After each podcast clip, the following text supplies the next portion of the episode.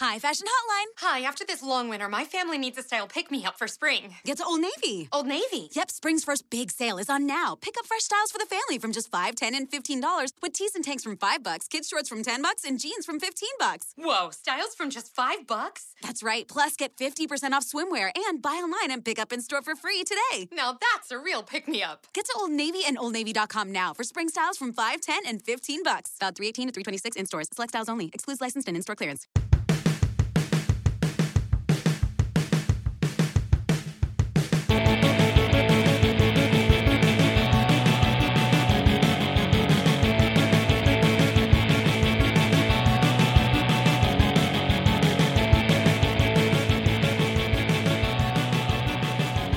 Audience people, are you ready to become podcast audience people?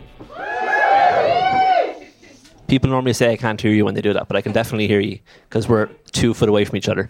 Um, let's start the live podcast experience. So, Sarah and Alan, come out here. This is Juvenalia Live, 50th episode.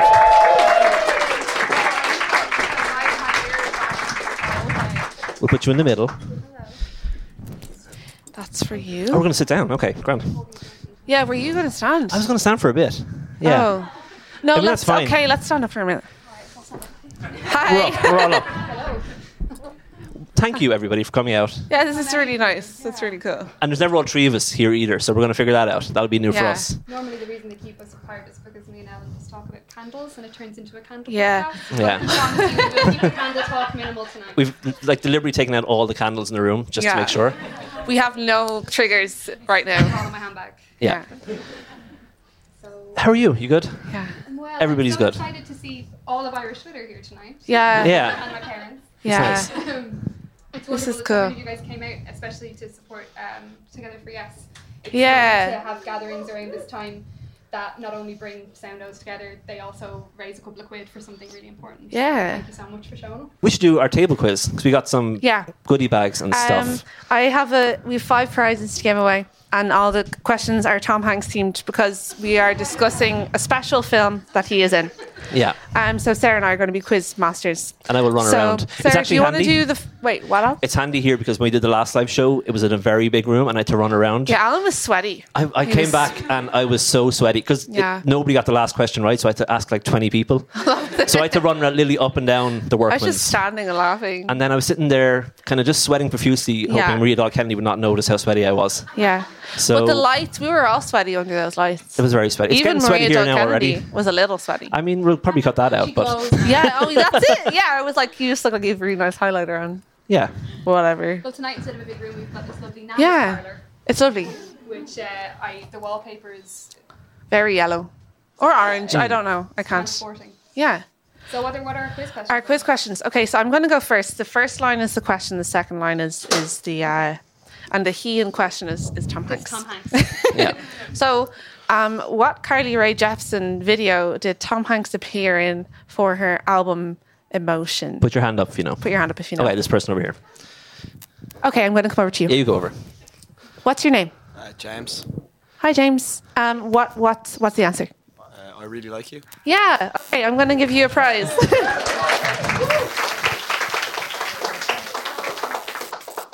I made goodie bags in work today. Uh, in the goodie bags, there's some hula hoops.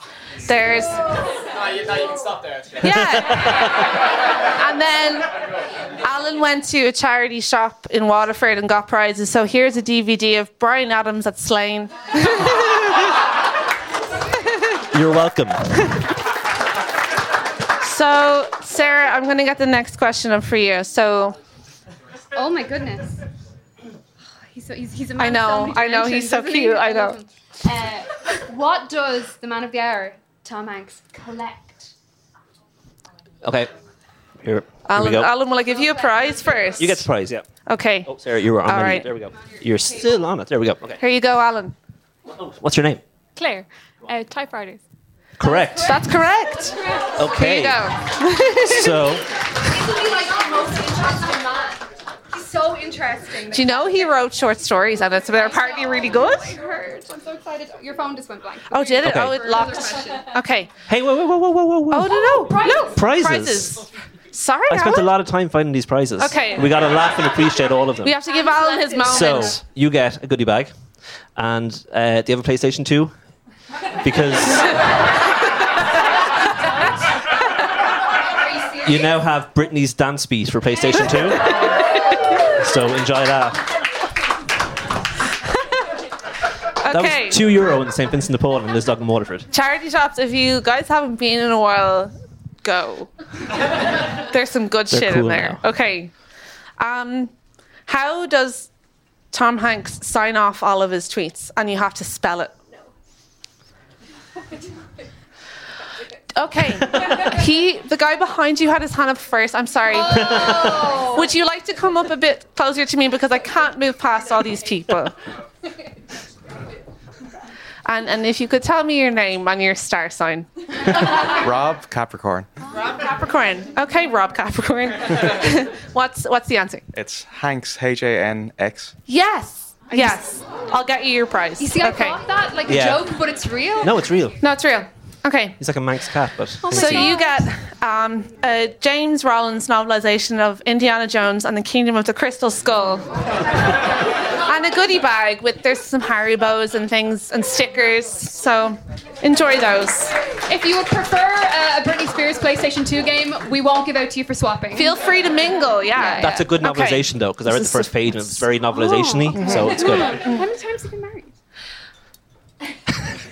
Okay, okay. Uh, what is the name of Thomas Hanks' second wife? Second wife. Oh, we got had. Okay. All right. I'm gonna. Do you want to come up? Like, how many times have you been married? Is he Okay. single? What's your name? George White. And George, what is the name of his second wife? Wilson. Yes, it is. Okay. Rita Okay. is such a beautiful first Sorry, name. I'm crouching. Okay. George, you win. Life is a roller coaster, the autobiography of Ronan Keating, Hardback. and in the goodie bag. Hardback. Hardback. This would be like first edition. Oh yeah, it's from 2000. Okay. Work. Yeah. So we have the last, Last bag one? here. All right. Um, first of all, this is the grand prize because it's the hardest question. And it's in a bag that I took from work because no one wanted it. and it's in a bag from the Houses of the Oireachtas in like a gym bag. So there's some special prizes in there. So Alan, do you Oh, want yeah. to talk about them? Sure. Are- You are open here, them out and Okay. then have a chat about them. I don't know. What will we do while he's doing that?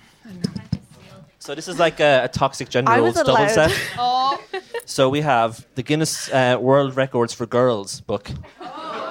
Yeah, it's uh, celebrities, glamour, fashion, plus loads of fab facts and fun for girls only. So well, we all know boy is a construct. Gender is a construct. give us an in example of a, a record for girls. But a record for girls. Gender. We is are going to have to read about that now. I Wait, opened that on that exact page. Yeah. Oh, it's Julia Roberts. That's Julia Roberts. Let's see what we know about her. Uh, she was born on the 20th of October. World record. Oh, She's the most. She's the most born on October 20th of any person. Something to be like that should mean Yeah. she's a Scorpio. The highest waterfall is the majestic.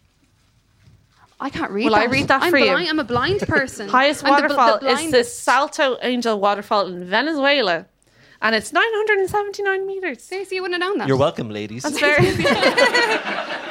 that waterfall was built by women. Uh, It's about pets. Animals.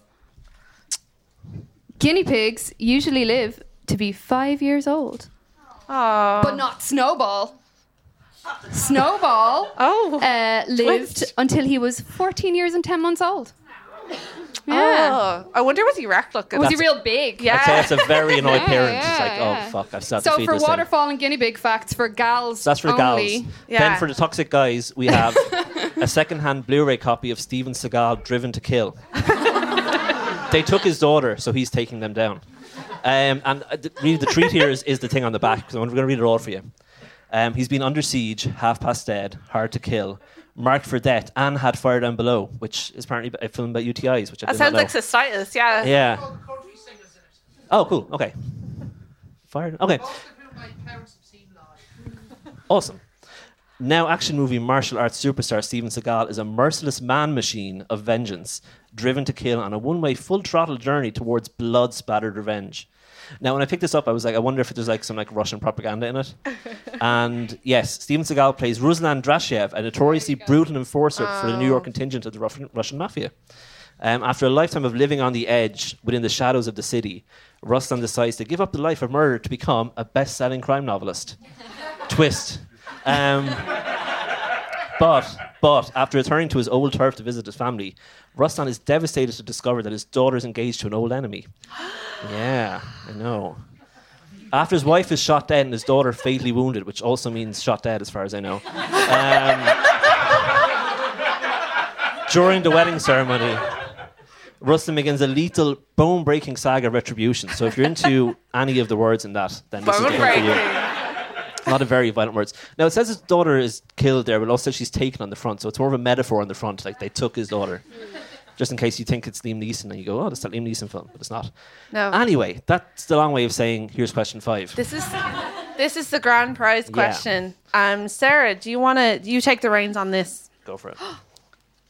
Wow. Yeah. What was his son, who briefly tried to be a rapper, named? I bet I Oh, know people who over know here this. first. Down the back. Okay. Oh, wait. All right. Hi, what's your name and your sign? Hi, Gillian Taurus. Oh, we're it's your birthday month. It's currently Taurus season. Yeah. Congratulations. How's it? How's it? How's it going? How's it going for you? It's great. Gifts great gratefully accept. Thank you. Cool. So, so what's his rapping son? He doesn't rap anymore. He rapped for a time. Um, Colin? That's the actor's no, son. I'm sorry. We're looking. Also, I should have said is we're looking for like his rap moniker, not his real name. Which is And it also not wasn't Colin. Oh, we have another. Hello. Okay, I know you, but what's your name anyway for the listeners? I'm Cahill. Cahill. What is the name of Tom Hanks's rap and son? Is it Chet Haze? Yes, It is. It is. Well done. That's an Here you extremely go. It's a deep gift cut. from the houses That's of a the deep That's the kind of thing that pops up on your Spotify recommended, and you're like, "Where did you find this Spotify?" It How was did in you know? 2011. It was a oh, while ago. that's Yeah. recently So that's enough. another good table quiz, I think. Yeah, it was good. Yeah. How we, we we pumped from knowledge about Tom Hanks. Is the energy high? I think it is. It's like medium high, but we're a That medium high podcast, That is true. so that's We have- fine. Too rowdy. We have a very Yeah. high energy theme song, and then we go, hey, let's go. Yeah, hey, How let's you? chill about it. Yeah. All right. borderline ASMR. Yeah. Yeah, yeah. Should we bring out our guest? I think we should. Let's bring her out. Yay. So, our guest is graphic designer. You know her work from films like The Grand Budapest. Ugh. Bang. You know her- Usually we'd edit that out. oh, yeah, and we're going to leave Yeah. this in. Just leave it all in. Yeah. You know her work from films like The Grand Budapest Hotel, uh, Isle of Dogs, Bridge of Spies, Tudors, and she's just very talented and we're delighted that she agreed to be here. So it's Annie Atkins, everybody. Welcome back to the stage.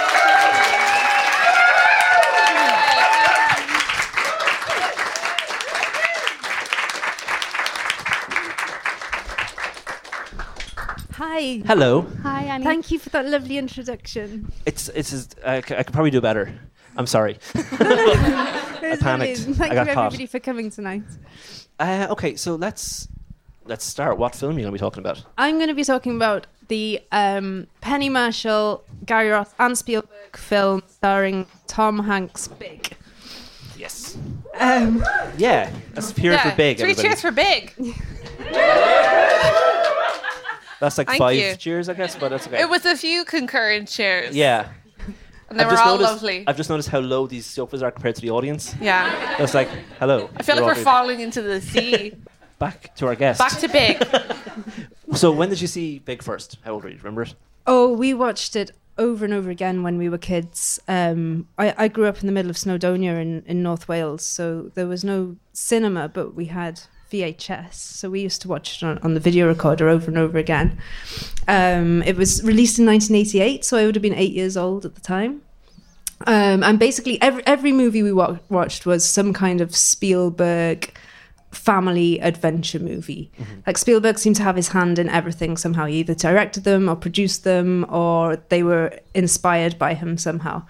Um, and I think the family adventure movie really took off in the 1980s because of cable TV. So all of a sudden, adults weren't going getting a babysitter and going out for the night by themselves to watch a film.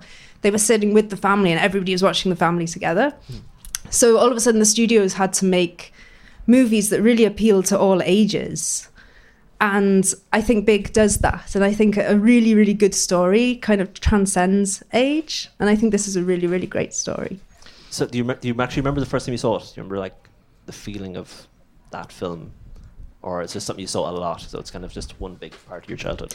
I, I don't remember the first time I saw it. I think we watched it. We must have watched it like maybe 10 times a year, more maybe, Really? like for years. Yeah, yeah, yeah. 'Cause I remember I saw it for the first time when I was four, and for the second time last night. so I remember quite. I remember like, like I remember just sitting on the sofa in the house I was in when I was four, watching it, and feeling weird about some of it because some of it is quite weird for a four-year-old. But Sorry, you felt weird when you were four or weird yeah, last no, night? when I was four. It was. Okay. I felt weird about different parts last Weird night. Weird last night too. Yeah, yeah, same. Yeah. We'll, we'll get to that. Yeah. Well, Um, I felt weird watching it again because I watched it again last week for the first time in years and years, and I totally forgot about the sex in it. Like I think, I think when I watched it when I was a kid, I it just didn't register with me. But like, she actually has sex with him. Yeah, I feel, like, I feel like my parents might have made me like close my eyes once a bra came into the equation, possibly. Yeah. So Long bra sequence. Yeah. Yeah. Well, he sees her bra in the. We'll get to that, but he does. Yeah. Maybe we long- should maybe we should start at the beginning. Yeah. yeah, Yeah. Um, okay, well, I- I'll let's play a clip, and Oh, yeah, um. I'll just read out the log line. Uh, so, after wishing to be big, a teenage boy wakes up the next morning to find himself mysteriously inhabiting the body of an adult. And then this scene that I'm going to play now is um, Josh has already made the wish. He's he's woken up as a grown up, and he's gone to his school where he's trying to convince his friend Billy that it's really him. So you were saying um, that it's um, like a Steven Spielberg kind of influence thing, and it's interesting that he was actually originally supposed to direct it with Harrison Ford starring in Tom Hanks' role. That's role, right, which would have been a weird film. I think. Well, I yeah, I mean Harrison Ford turned it down. I feel like Harrison Ford basically turned down an opportunity to be Tom Hanks. Yeah, that could have been him because this is I think this was Tom Hanks's first kind of big movie. I mean, he'd done Splash, I think, Yeah, and beforehand. he's been on well. TV and Yeah. stuff. Yeah. But this was when he became Tom Hanks. yes. In the way Madonna is Madonna now. yeah. But the way he is Tom Hanks. I know. I think Harrison Ford is he's too handsome to have been Josh Baskin. yeah. But I think Tom Hanks is handsome in a different way. In my opinion. Sarah, you were very taken by Tom I'm Hanks last very night. surprised. I didn't know that Tom Hanks was handsome. And, um, no, I genuinely, genuinely didn't because I, I have very um, minimal Tom Hanks knowledge until last night uh, when I was immersed in, in Big and then did some research. Uh, but I fully have him as Forrest Gump in my head forever. So I, my, Oh, my yeah. handsome, my handsome chasm was pretty steep, you know. Oh, Oh, but I was pleasantly. we are very scrappy. yeah. We're We're, a. DIY podcast, you guys. We're indie. Yeah. But yeah, Tom Hanks he's lovely hair and big. I just I, I really fancy Tom Hanks and big. so I'm just gonna put that Very on. good legs, I noticed. He was? I was? was very envious of his legs. Oh, you he's his very legs? tall, I think. He's like Yeah. a six footer, which I mean anyone under six foot isn't tall, sorry, but it's not true. Yeah. Go I on, mean, Annie. we're leaving all this in. But, yeah, we're uh, leaving it all in. Okay, so let's do the clip then. yeah. Yeah. Okay. Go for it. Okay.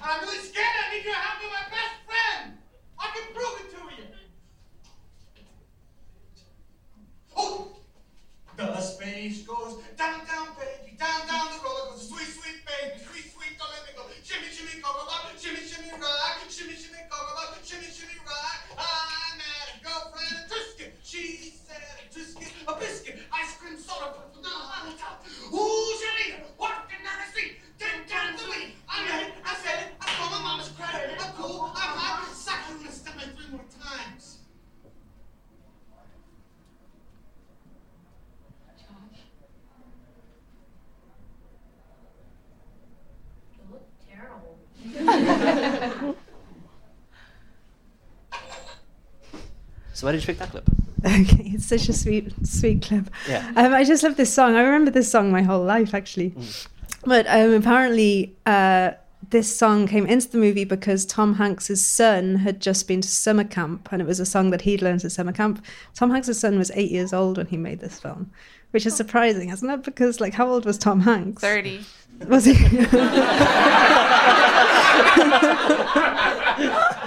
yeah, he was I'm 30, 30. Ellen.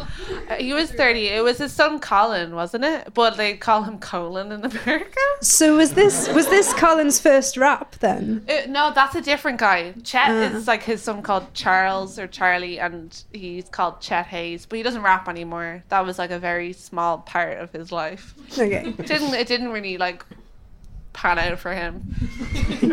but he's rich, so like he can do whatever. Yeah, yeah. Um, so, so the reason I chose this clip is because they say when you're writing a screenplay that if you can connect all your plot points with the word and, then you're not trying hard enough. Okay. So, for example, the man wakes up in the morning, he eats his breakfast, and he goes outside and he meets his friend and they go somewhere, blah, blah, blah. Whereas um, you know, if, you, if you're writing that for, for written fiction, for prose, it's okay because you can get inside the man's head and you can listen to all his fascinating thoughts. But for the screen, you have to visualize things and you have to take the thoughts out of the character and turn them into action. So you should really connect all your plot points by using the word but instead, which I think is what the film Big does. So, for example, uh, Josh wants to go on the fairground ride, but he's too short. So he wishes to be big, but when he wakes up, he realizes that he's actually older, not just bigger. So he tries to explain to his mother what's happened, but she thinks he's an intruder and she threatens him with a carving knife. so he flees to New York City, which is really scary, but he gets a great job as a toy maker, um, inputting data into a computer. But he meets the company director at the toy shop and they bond over the giant piano and so on and so forth okay so i think like with this film in every in almost every scene there's a but right it's like that he, he faces a new challenge at, at each point and i think that really like captivates the audience Um, I was going to say something. Oh, uh, on Instagram, you mentioned that um, Big has a great use of something called the Herald. You talk a bit about that? I found it really interesting. Yeah, so that's another kind of narrative device. Um, so the herald is like the message or messenger that kickstarts the action, and there's one in every story. So like in um, in uh, Harry Potter, he gets a letter, right, or he gets a hundred letters through the chimney. And in Hunger Games, um, Katniss's uh, the woman announces that Katniss's little sister is going to be uh, fight to the death. Um, so there's always like it's either a person or a prop um, in any World War II movie, like it's a newspaper headline or somebody gets a telegram delivered. Um, if it's a, like a 1980s romantic comedy, someone comes back to their apartment and presses play on the answer phone. Yeah, it's always the herald is always the messenger. Um, and in Big, the herald is Zoltar, right? It's this it's this machine in the fairground where where Josh goes and makes his wish. But the really lovely thing about it, I think, is it- you know he's he puts the money in and and the machine's going and he's making his wish. He wishes to be bigger, but he notices that it's actually unplugged. So there's no power going to it at all. So it's another little bit of magic there. Yeah. That used to that machine scared the shit out of me when I was a child. and it was it scared me so much that I, I went back and watched it like two days ago and I probably hadn't seen it since I was like thirteen or fourteen. And the machine scared me so much that it was only on Monday that I was like it wasn't plugged in. and they don't linger on that detail. It's just this flicker, like this this uh, this moment where they pan so quickly to the plug. It's not a lingering, hammered home detail. It's a it's a nod and a wink. And the machine itself has that lovely design to it where it's very upsetting. They don't make things like that anymore. The red eyes and the gaping mouth. Um, there's the a head tilting back. Oof! Uh, and you have to th- you have to put the the the, pet, the the dime in, but you have to get the dime into Zoltar's mouth. Like it's a game that you have to play. It's not just like put in the coin for your fortune. There's a there's a, a game element to it. Zoltar is high grade 80s horror. Like Yeah. he's not cool. But I don't know actually, was it designed for the movie or especially was it? Was Because he- they're all over the place now. Like I saw one on Yeah. Candid No Pier last summer. Mm, there's a lovely museum in San Francisco in the Wharf, which is the Musée de Mécanique, which is all of the s- similar to Zolt, all of the Zoltars the world's ever known, and like and and similar horrors. But machines like that were not aesthetically chill in any way. Like they're fully hanging out under your bed waiting for you. Um, and it's I think one of the things that I like about Big, while while that it's while it's uh, quite sanitized, it's- it's effectively a sweet kids movie. There are these lovely moments of real discomfort and darkness Mm. and the, the the hideousness of Zoltar is, is brilliant. Like the he's music as well very is sinister. great Yeah, when yeah. Zoltar appears first. Oof. Yeah. I feel like if they made that film now, they would feel the need to explain what happened. Yeah. Whereas in 80s films, they just let it. Just go, this weird thing happened, deal with it. We're not even going to try explain It's it. It's the 80s. It just, Zoltar does this, and Yeah. he will make you grow one way on the way There'd up be and a no different way like on the way down. backstory lore, like none of that nonsense that we have No tying now. websites. Yeah. No, thank you. Like, Don, remember Donnie Darko? You had to actually go into a website to figure out what happened, and they would make you like click on things, and they I didn't go on the website. I just interpreted the film like I wanted to when I was twelve, when I saw it. Um, but I think with that, that in terms of the screenwriting of Big and the structure of it, it very much doesn't explain any more than it needs to. It's very direct in its storytelling. It's um, it trusts the audience in a Mhm. way, even though the audience are effectively supposed to be children. It it trusts you as a viewer to just believe it and to just accept that this is where we're going. Like trust us, we'll we'll take you through this. There's Mhm. no um, explaining. There's no. Uh, like I found myself really worried about his mother the whole time. Oh my God. Um, but So no, sad. she. Yeah. Yeah, She's well, she only pops up a couple of times then after he goes missing, right? And the father disappears completely, Yeah. yeah. which is strange. Maybe I- he's in his own separate film where he's like a vigilante trying to find his son. he's just breaking up New Jersey, finding to find he's in New York the whole time. Or where, is it New York? Yeah, it's New York. yeah, he lived in New Jersey, but he moved to New York when he became 30. Yeah. And I think from that clip, what's really nice as well is the friendship that he has with his pal. Like the two of them and their little brotherhood is really, Mm. uh, it's warm throughout. Mm. He's a great kid. Like, Billy's a great character because I feel like there was like two of Billy in everybody's class in school. Mhm. He has that look of a child who was in your class. That's exactly what he looks like. He looks like the cheeky one, but he'd do okay in school, so the teacher would let him away with things. Yeah. You know? He's just good enough at football. Yeah. That- yeah. Barely possible. Yeah. But he's a cutie. Well, I like him. What do you like about um do you like the transition where he like in the film he goes to New York and he has this this job and he's so enthusiastic and so childlike because he is a child, but he's just in a man's body. Do you like how um the actual adults around him in, react to him? I think that's really interesting, especially watching it as I'm not a child anymore and I, I just think it's if I encountered somebody like him at this age, I'd be like, I love him. He's the best. yeah, yeah. you'd be having sex with him like Susan. no. Do, can I just put that I like that part? Like, I, we'll get to that, but I don't Okay, agree. yeah. That's going to have to be a 15 We're going to minute say we'll get to that for the entire keep, episode. We're just going to keep we'll pushing it towards yeah. the end. yeah, we'll, we'll talk. We'll talk about the sex later. I kind of want to block the whole sex thing out. Still bright outside, lads. Yeah, it it's too early for this. Um, um, I think I think you can watch it really differently in two ways. You can watch it as a kid, which some of us here did, and you can watch it as an adult, and you can get something out of it at each stage in your life, right? And I think that's the beauty of the the '80s movie. Like some some stuff goes over your head if you're a kid, and that's absolutely fine. The story still works, you know, because essentially this is about the brilliance of this film is really in the story. I think um, they say there's only seven stories in the whole world, right? Or some people say there's 20 stories, and I think that there's another school of thought that there's like 30 stories in the whole world. And then if you're a real story purist, there's actually only three stories in the whole world. But I like the idea that there's only seven stories. So I'm going to read them out now, and then you can tell me which one you think big is, or one or two, or even three different ones, okay? So, first of all, there is um, Overcoming the Monster. So the protagonist sets out to defeat an antagonist force, often evil, which threatens the, the protagonist, the protagonist and his homeland. So that would be like Star Wars, Jurassic Park, Jaws, And then there's uh, rags to riches. So the poor protagonist acquires things such as power, wealth, and a mate before losing it all and gaining it back upon growing as a person. So, like Annie or Cinderella Or big. Or Big, mm. yeah. yeah. Yeah, I would say it's a rags to riches story, yeah. And then there's The Quest. The protagonist and some companions set out to acquire an important object or to get to a location, facing many obstacles and temptations along the way. So, Indiana Jones, The Goonies, The Princess Bride, Big. and Big, yeah. right? You think big? I think big. Yeah, I mean, like he's has to find Zoltar.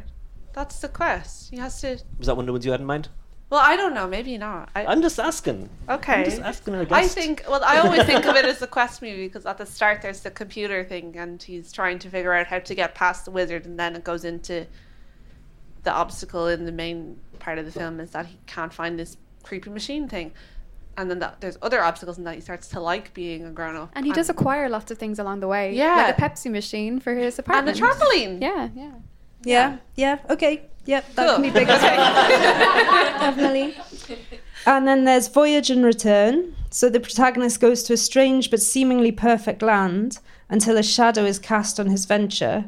The hero makes his escape and returns with experience. So Crocodile Dundee, Back to the Future, Big. Yeah. Yeah. And then there's comedy. So, a light and humorous drama in which the central motif is the triumph over adverse circumstances, resulting in a successful or happy conclusion. So, uh, Much Ado About Nothing, Bridget Jones' Diary, Four Weddings and a Funeral, Big. And then there's um, the last one, then is tragedy. So the protagonist is a hero who makes one great mistake, which is ultimately his undoing. Their unfortunate end evokes pity at the fall of a fundamentally good character. So uh, Titanic, Romeo and Juliet, Election, Macbeth. I don't know. I, I, I'd say Big is not a tragedy. okay. From Susan's perspective, it's a tragedy. I would say. Oh, poor Susan. Because she thinks she's in a completely different film until Yeah. the last five minutes. Susan is in a different story. She thinks that she's the straight laced career woman who has a manic pixie dream boy come into her life and show her what life's really all about. But then it turns out he's 13 after she's had sex with her. Which is the tragedy, I would say. Yeah. I mean, she, she deals with it relatively well. I would say she doesn't like scrub herself clean or that could happen afterwards. I don't know. Yeah, but she's kind of hopeful that he's maybe 15 or 16. Yeah. 'cause She, thinks- she thinks that, That was she thinks really, that might be okay. That was Yeah. a devastating moment where I she's was holding like- him Yeah. and goes, "You're 16," and he's like, 13. well, what happens in those two years that still makes it? It's still not It's the not age okay, of consent. Her costumes were great. Yeah, I loved her shoulder pads. Me too. And Yeah. I loved as well. I know it has nothing to do with Tom Hanks, but I loved at the start when she uh, had her hair really tied tightly in a plait, and then she decided to get in touch more with her fun side, and she wore her hair all big and curly. I thought that was a Yes. choice. Yeah. And actually, they did something really interesting with the costume as well, because at first she's wearing these really angular, kind of power dressing, primary coloured suits. And then through the film, she gets softer and softer, and more girl like. So she's wearing Angora sweaters and a, and a hairband, like an Alice band. Um, and she's kind of giggling and she's kind of having fun with life again, right? Although she's still always got her glass of wine. but she doesn't chain smoke anymore. So No. she kind of gives that up as well, yeah. She got rid of that awful Paul man. Yeah. Who's the dad in Home Alone? Yeah. Yeah. Oh, right. Yeah. He's just one of those kind of busy, waspy men, you know. But yeah, I just really like the way you could see her change physically as well as personality wise through the movie. Yeah, and there's so much comedy in in the, in the whole relationship, and you know she she's thinking that like he's having an affair, or she's just he's just not that into her, and she she wants so much more, and she wants to stay over, and he's like, well, okay, if I can go on top, and it's a bunk bed. um, The sequence of them jumping on the trampoline was so it was maybe a minute and a half longer than it should have been because but then then you would have now like they take the time for her to be like absolutely not no I'm standing on it and I'm going to get off and it's a very long scene but by the time she finally lets go and is bouncing and her skirt is doing that fabulous tulle thing Yeah. and the camera pans out and you can see them through the window jumping Yeah. it's it's a lovely moment. Like there are lovely moments of her That's just one of my favorite parts. yeah. Again, she's in a different movie. Like, mm. well, I want to know. about Poor Susan. Poor Susan. Um, yeah, I think that there is a lot of brilliance in the direction as well as in the screenwriting, and um, I think, like you were saying earlier, like it's it's it's a very simple way of directing a film. Like it's quite straightforward, and I don't think they, they make any overuse of like spectacle or, or design or anything, but they still do. Uh, they they use like both the audio and visual aspect of the cinema, which is something I think we don't we still don't do enough of. Like a lot of films you could watch, you could close your eyes and you could still understand it because the story is basically being told by dialogue. But in the 80s, um, American 80s movies, they really they really contrasted the picture with the dialogue a lot of the time. There's a lovely scene about halfway through where um, Josh is writing to his mum and dad to explain that he's been kidnapped um, and how the kidnappers are treating him. But the picture is contrasting and it's actually showing him moving into this beautiful penthouse apartment and filling it with like a pinball machine and a trampoline and an inflatable dinosaur. Um, so there's there's a lovely contrast there. I think we have a clip of this actually.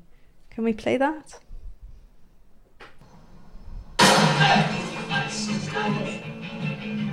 Dear Mom and Dad, they said that I could write you and let you know I was okay.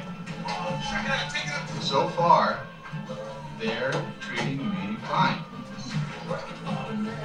I got enough to eat and am perfectly safe. They say I'll get out of here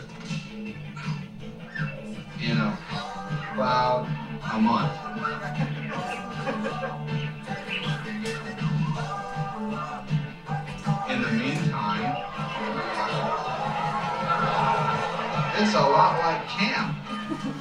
I watch TV and even get outside once in a while. I know you miss me, but try not to worry. I think this experience might even be good for me. I love you very much, and I know I'll see you soon. Your son, Joshua. P.S. Give Rachel a kiss from her big brother. I love I love the kind of beautiful innocence of this of like imagining what being kidnapped would be like. Because I think we all fantasized about being kidnapped when we were kids, didn't we? Yeah. Not realizing now as adults what kidnapping probably would actually involve.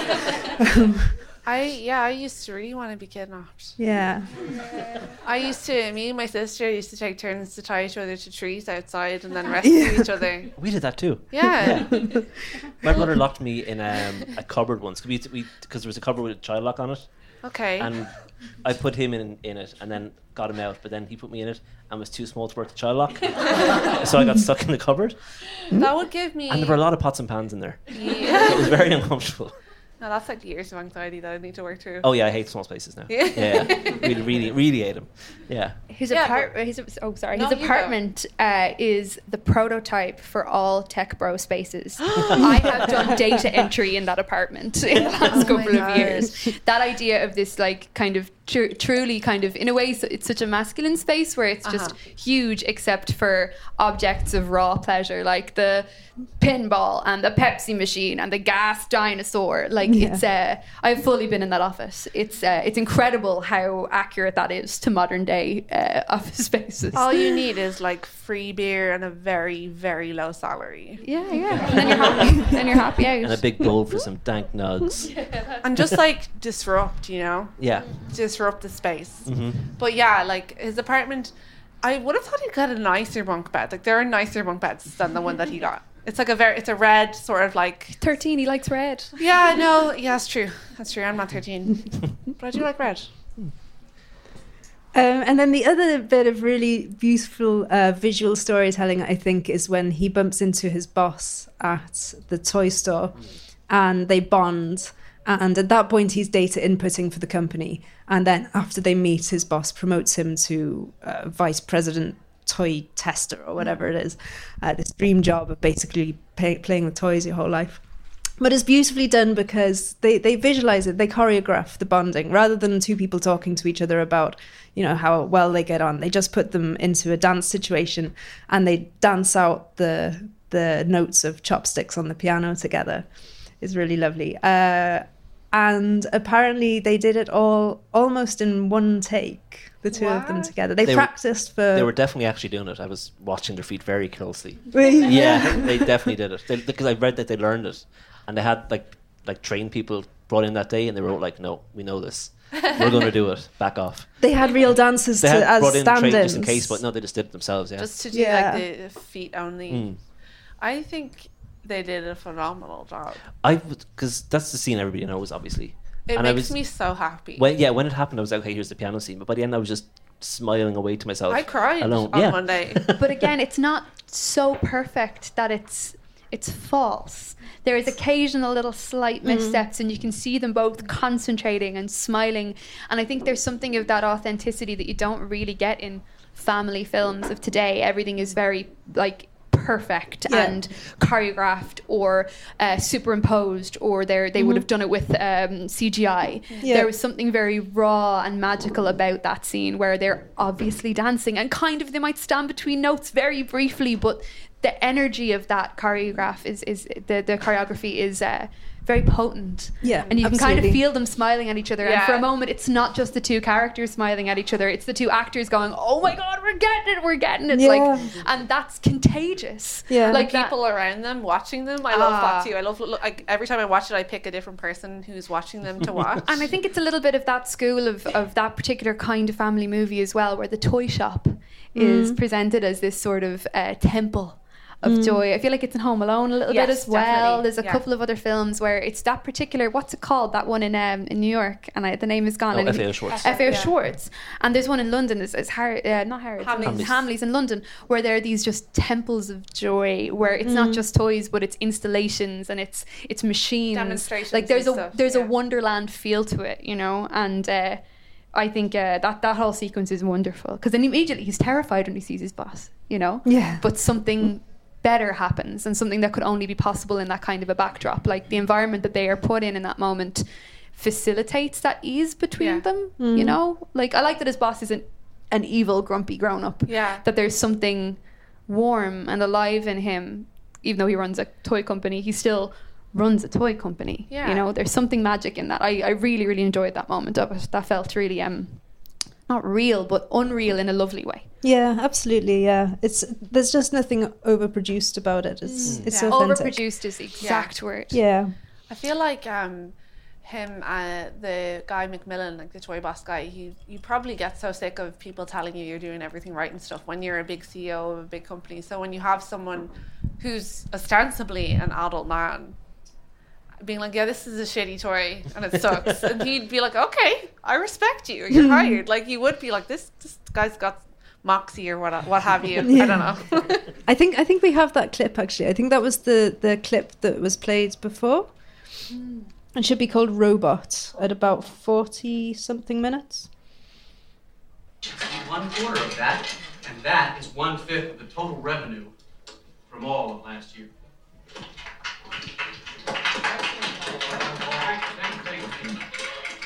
Any questions? No, not for me. Yes? Yes. I don't get it. What exactly don't you get? It, it turns from a building into a robot, right? Precisely.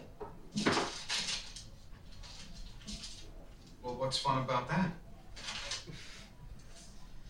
Well, if you had read your industry breakdown, you would see that our success in the action figure area has climbed from 27% to 45% in the last two years. There, that may help. Oh.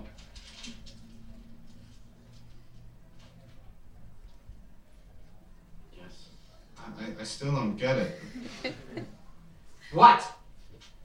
What don't you get, Judge? Well, there's a million robots that turn into something. And this is a building that turned into a robot. So What's fun about playing with a building? It's not any fun. This is a skyscraper. Well, couldn't it be like a, a, a robot that turns into into something like a like a bug or something? Bug? Yeah. Like a big prehistoric insect but maybe like giant claws that could pick up a car and, and crush it like that. A prehistoric transformer. Gentlemen, So the robot Ah, gentlemen, This is just got a very good idea here. The robot turns into a bug. This is a great things and then we could do ladybug. You can have them red Transformers for girls. Oh, it's a possibility. This doesn't just happen. This guy just doesn't, this doesn't happen. This- You just don't, you don't just come to a meeting and say bugs. Well. I just love that so much because everyone's like, my God. and then the other guy, John, who I think is one of my most hated film characters of all time. I just hate him. He's the biggest dry shite in the world.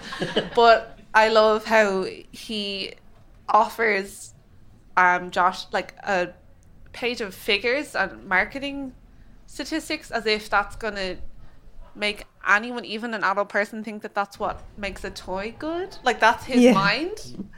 I hate him. I think it something that marks him out as a child there is that he speaks when someone says any questions in a meeting, which we all know very well not to do by now. He puts his hands up, yeah. Yeah.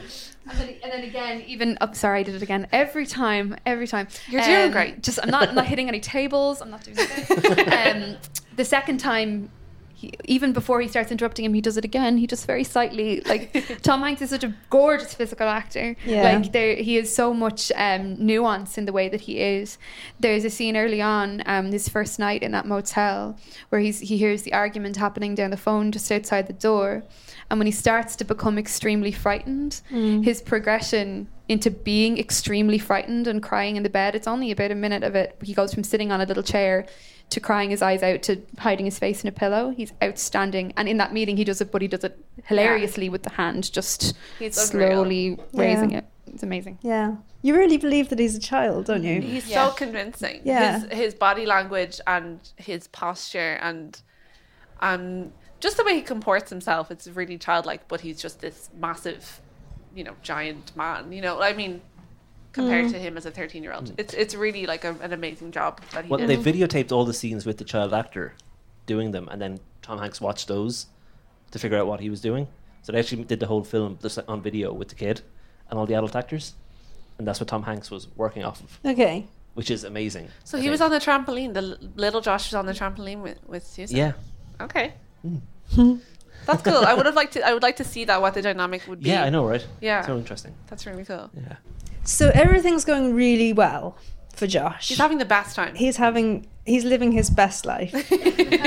he's in this amazing penthouse apartment. He's got all these toys and games to play with. He's making loads of money. His friends coming to the city to see him. He's befriended Susan, and um, they're having a weird kind of relationship. So, if, so We're going to have to get there eventually. Yes. yeah. so if we see this story as the voyage and, and return story, then at some point a shadow has to be cast, right? But there has to be a but. It just can't. It can't just keep going well.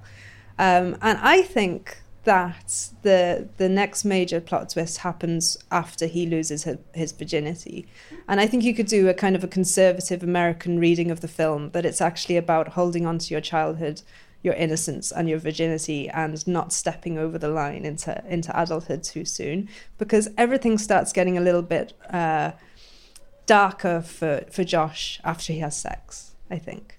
Um, and like I said earlier, I didn't even realize he had sex when I watched it.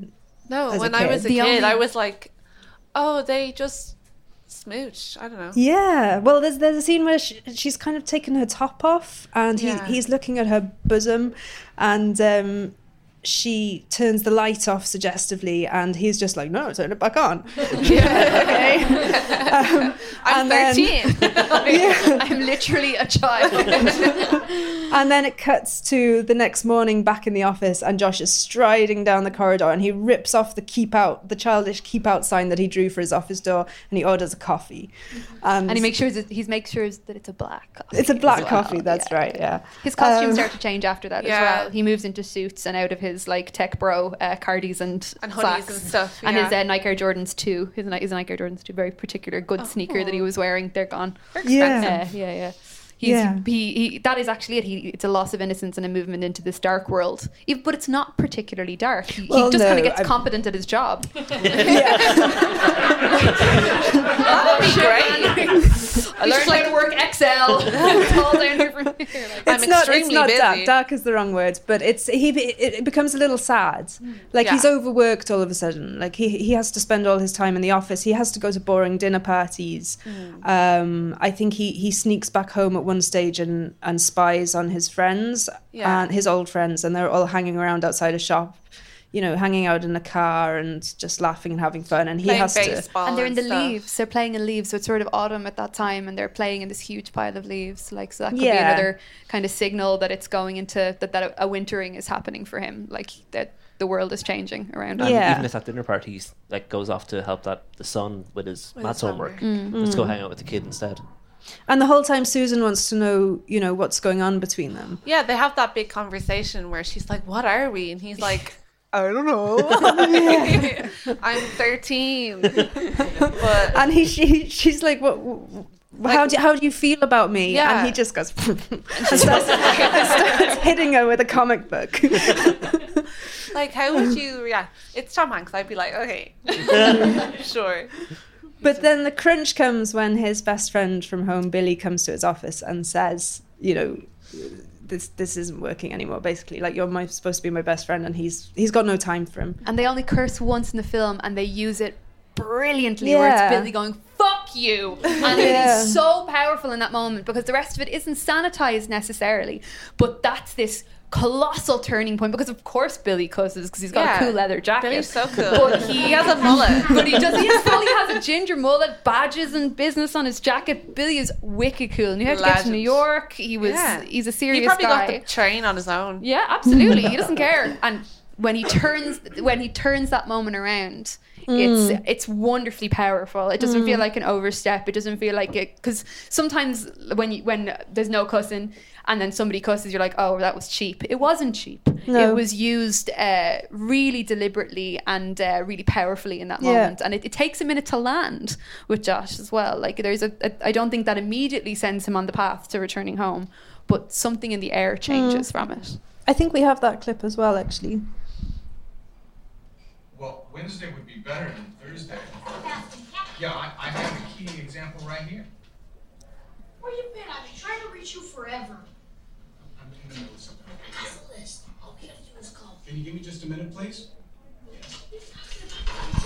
It's the list. Would you come back at lunch? Or I'm a little bit busy right now. Would you come back? Hello? Busy? Billy? Are you out of your mind? Jesus, Billy. Miss Patterson, could you get them on What the are you waiting for? For me. I got work to do. Can't you understand that? Did like me. God. Who the fuck do you think you are? Hey! Hey, you're Josh Baskin, remember? You broke your arm on my roof. You hit my basement when Robert Dyson was about to rip your head off. You don't get it, do you? This is important. When he says this is important, his priorities have changed. Yeah. Well, also the way he says "hey" when when Billy says "fuck" is like an adult would say to a kid. Yeah, you'd be like, please don't ever say that again. Yeah. And that's worse. It's who the. It's not. It's worse than fuck you. It's who the fuck do you think you are? Yeah. Like that's a, that's brilliant writing. Because he's lost Yeah. himself by then. Mm. And it's quite shocking to hear the word "fuck" in a PJ PG thirteen film, right? it Because I don't I don't think I don't think that would happen now. Like I don't think they even swear in the Hunger Games now. or No. Oh no, Yeah. they, they they fully murder outright in the Hunger Games, but nobody Yeah. curses. That's true, And nobody yeah. would be slightly stepping on the wrong key on a floor piano either. You know, like it's it's that slight rough around the edges feel that you don't. Again, it's about trusting the audience. The kind of storytelling that's happening in Big, similar to the kind of storytelling that happens in a lot of films from that time, it trusts the audience. It's not condescending. It's not sanitized. It it trusts you to come with it and to be returned safely but slightly changed. Whereas now I feel that things are polished very, very, very neatly. Mm. Even when they're dark, like the Hunger Games, it's still Makes them blunt, really kind sa- of. it's it's Yeah. super blunted. Whereas there's still a little electric spark at the core of something like Big, even if the storytelling Yeah. is direct. Yeah. Well, I like that Billy is, um, you know, Billy's so angry and he's reminding him that he's his best friend and he reminds him about what best friends do. And the thing, the pieces of his childhood that he reminds him about are these really not great things. Like he broke his arm on his roof and he hid him in his basement when he was going to be beaten up by bullies, you know. But it's, it's this kind of memory that triggers something in Josh that maybe that is some a place that he wants to go back to. And later on, when Susan, when he asks Susan, like, oh, you know, maybe you could come with me, and she says, no, actually, it was, uh, it was hard enough the first first time round. You know, it's not a painting like this, Mhm. this lovely picture of adolescence at all. Um, but there's certainly something about it. You know, when you, you know, if you like go through like a really bad breakup, and at the time it's. Uh, it's awful, you know, and you can't bear it. But then years, years later, you kind of look back at it, back at that time with a kind of fondness because, like, you were really alive or something. Your emotions were really raw, and you're like, oh yeah, I remember that when I was like living life. Um, I think Josh almost feels like that. Like Billy's just reminding him of all this crap that happened, but he's like, and then he goes and he looks at his friends, and he realizes like he doesn't want to miss out on his teenage years. Also, Billy or uh, Josh as an adult might have a Susan, but he doesn't have any mates. He doesn't have any friends. He has Susan who kind of, I'm going to say it, low key mothers him. Yeah. And- Yeah. Just putting that out there. Uh, but he doesn't have any friends. He can't have conversations with other adults. The closest he comes to having a conversation with another person who isn't uh, Billy is when he goes off to do algebra homework with that other lad at the house party. Yeah. He's effectively alone. So when Billy's reminding him of all of these extremely vulnerable moments, he's reminding him that he has friends. And those kind of friendships those ride or die your arm is broken i'm going to take care of you when someone's coming at you to kick your head off those particular kind of friendships are forged as a teenager. And the friendships that you have as an adult to be honest are way more stilted dinner parties than i'm going to mind you when your arm is broken you know? Yeah. so he realizes in that moment that he is sacrificing these hugely intimate uh, like important moments of closeness that only teenagers especially Yeah. sort of 13 14 15 he I, I I would go back I mean if you gave me an apartment that looked like that in New York I'd be happy out Yeah, me too. but I also and no matter how hard and not great crack being a teenager as Susan points out I wouldn't do that again but there's still really important uh, relationships that you have You have time to Mm, you bond know? when you're that age. Like you have so much time. Relatively little else to be doing you know? Capitalism hasn't gotten you yet. Yeah. Well, he has the choice now, and he has to make the choice about whether he's going to go back or not. Um, I was taught screenwriting at UCD by Owen Harris, and um, I will, I'll never forget one of the classes he taught us about choice. And he was saying that when you write when you're writing a screenplay, you have to give your characters so many choices, right? And then they take the story on a different path. But if you're writing a really brilliant screenplay, you only give them one choice. And he said to us, So if you give your character one choice, how many choices are you giving them? And we were all like, uh, one choice? You're giving them one choice? He's like, no, if you give your character one choice, how many choices does he have? And nobody knew the answer. And then he said, they have no choice. And we were like, ah, of course, yeah. And I think I think this is happens in big, you know, like it's easy for us to kind of look at the story and say, oh, I just keep the penthouse. But Josh has no choice because he's in an, an emotional state now where he understands he's going to miss out on half his life. So he has to go and find Zoltar and make the wish again and go back to his old life. It's sad, even though it's questionable ethically. Yeah.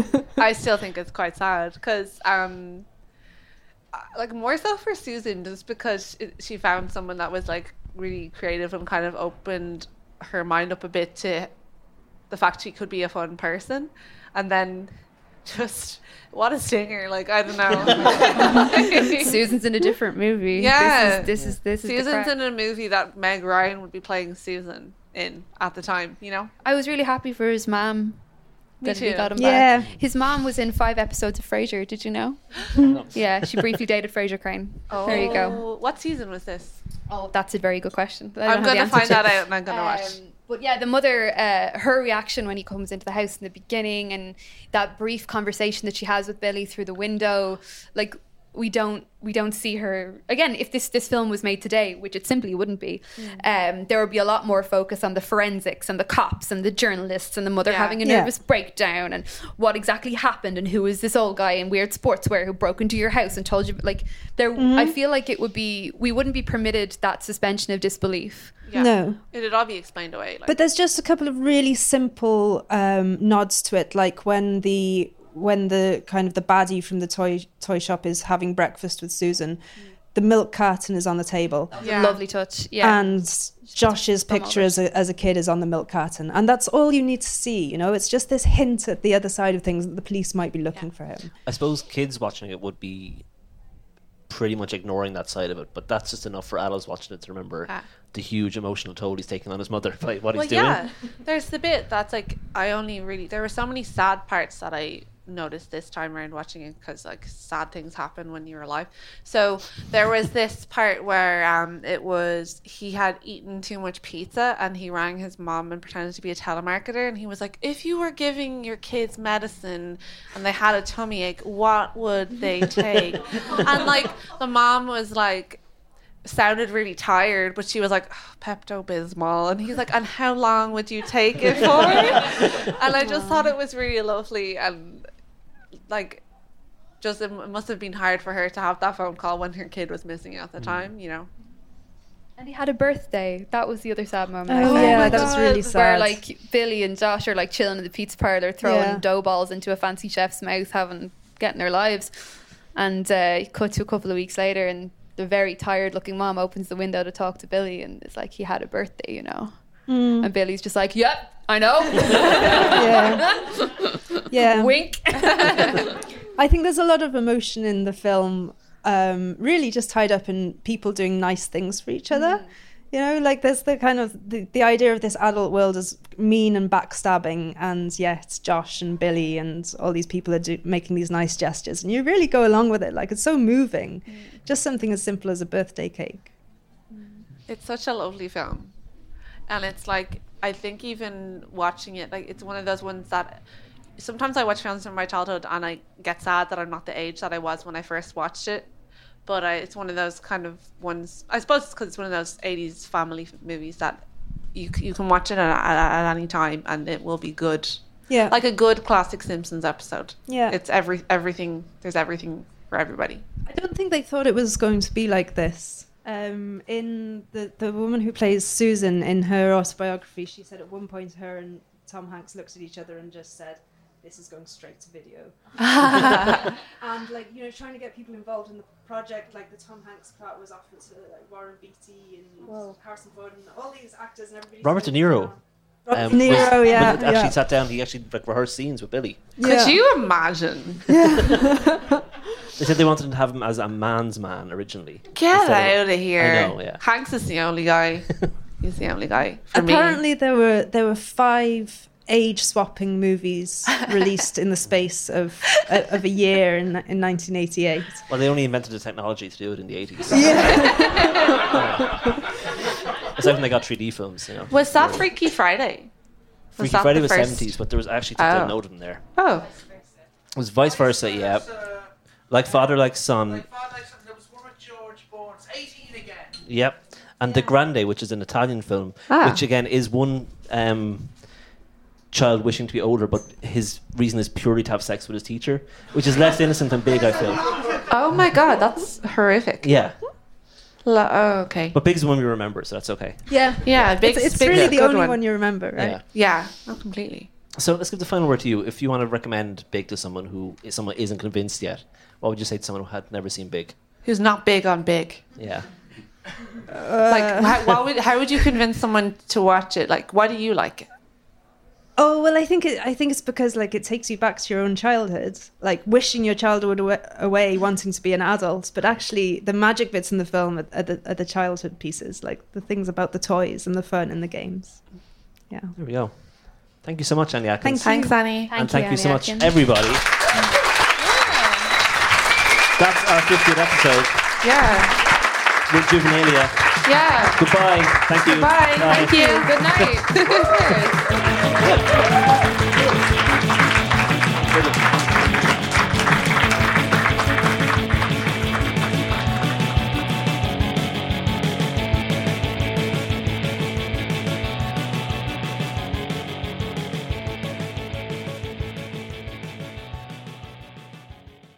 HPN, the Headstuff Podcast Network. See headstuff.org for more details.